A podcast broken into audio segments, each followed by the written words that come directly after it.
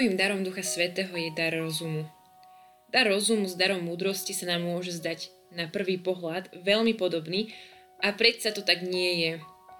A preto si dar múdrosti pre porovnanie v rýchlosti zrekapitulujeme a tým si ho aj pripomenieme.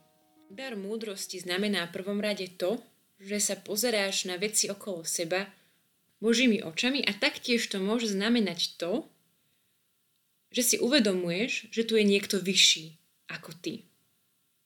Pretože sa pozrieš von a vidíš strom, vidíš rieku, vidíš nejaké hory a predsa si múdry a povie si, že ja som to nestvoril.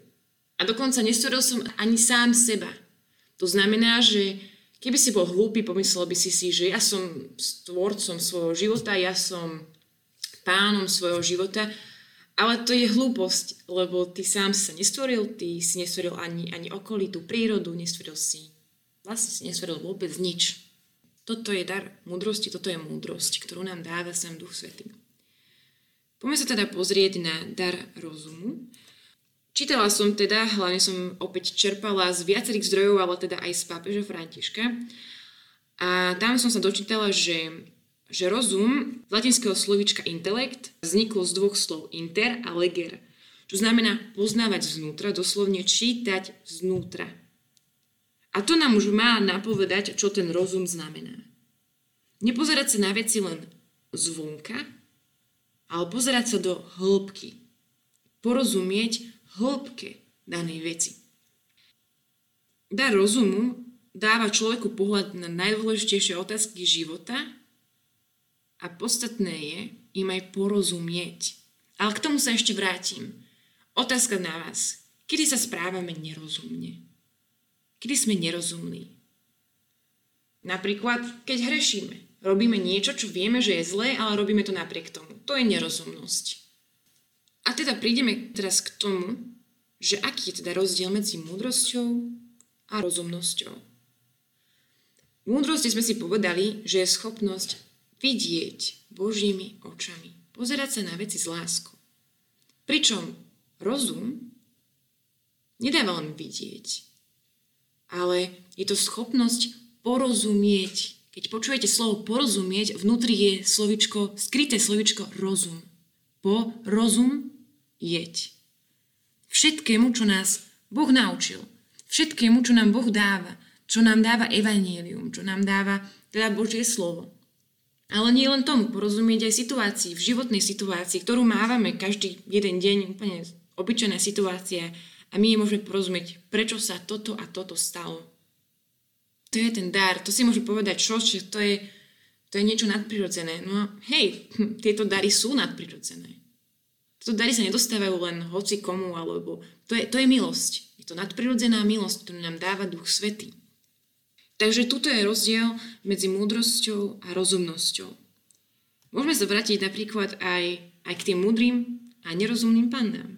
Všimli ste si, že sú tam múdre a nerozumné panny? Prečo tam nie sú múdre a nemúdre panny? Prečo múdre a nerozumné panny? Múdre videli situáciu. To je tá múdrosť. Videli situáciu, príde Boh, príde Ježiš, príde ich ženích, oni budú musieť mať teda zažité lampy, pokiaľ teda nebudú mať, tak by ich nezobral k sebe. A keď teda budú mať lampy, zobere ich do svojho kráľovstva. Ale múdre mali v sebe aj rozum. Múdrosť plus rozum. Toto boli múdre panny. Oni si povedali, že dobre, tomuto chápeme, vidíme túto situáciu, ale do toho zapojili aj rozum a povedali si, že dobre, zoberieme si pre istotu aj niečo navyše. Zoberieme si pre istotu aj, aj ten olej navyše, lebo, lebo proste keby náhodou meškal a toto všetko, že je to veľmi dôležité na to, aby som to takto odflakla, zobrala len pár oleja a bude všetko v poriadku. No, nerozumné panny, oni si zobrali olej, hej, a oni videli tú situáciu, mám zobrať olej, a oni sa nejak nezamýšľali nad tým, nevideli v tej situácii tak hlbšie, že, že to není len tak.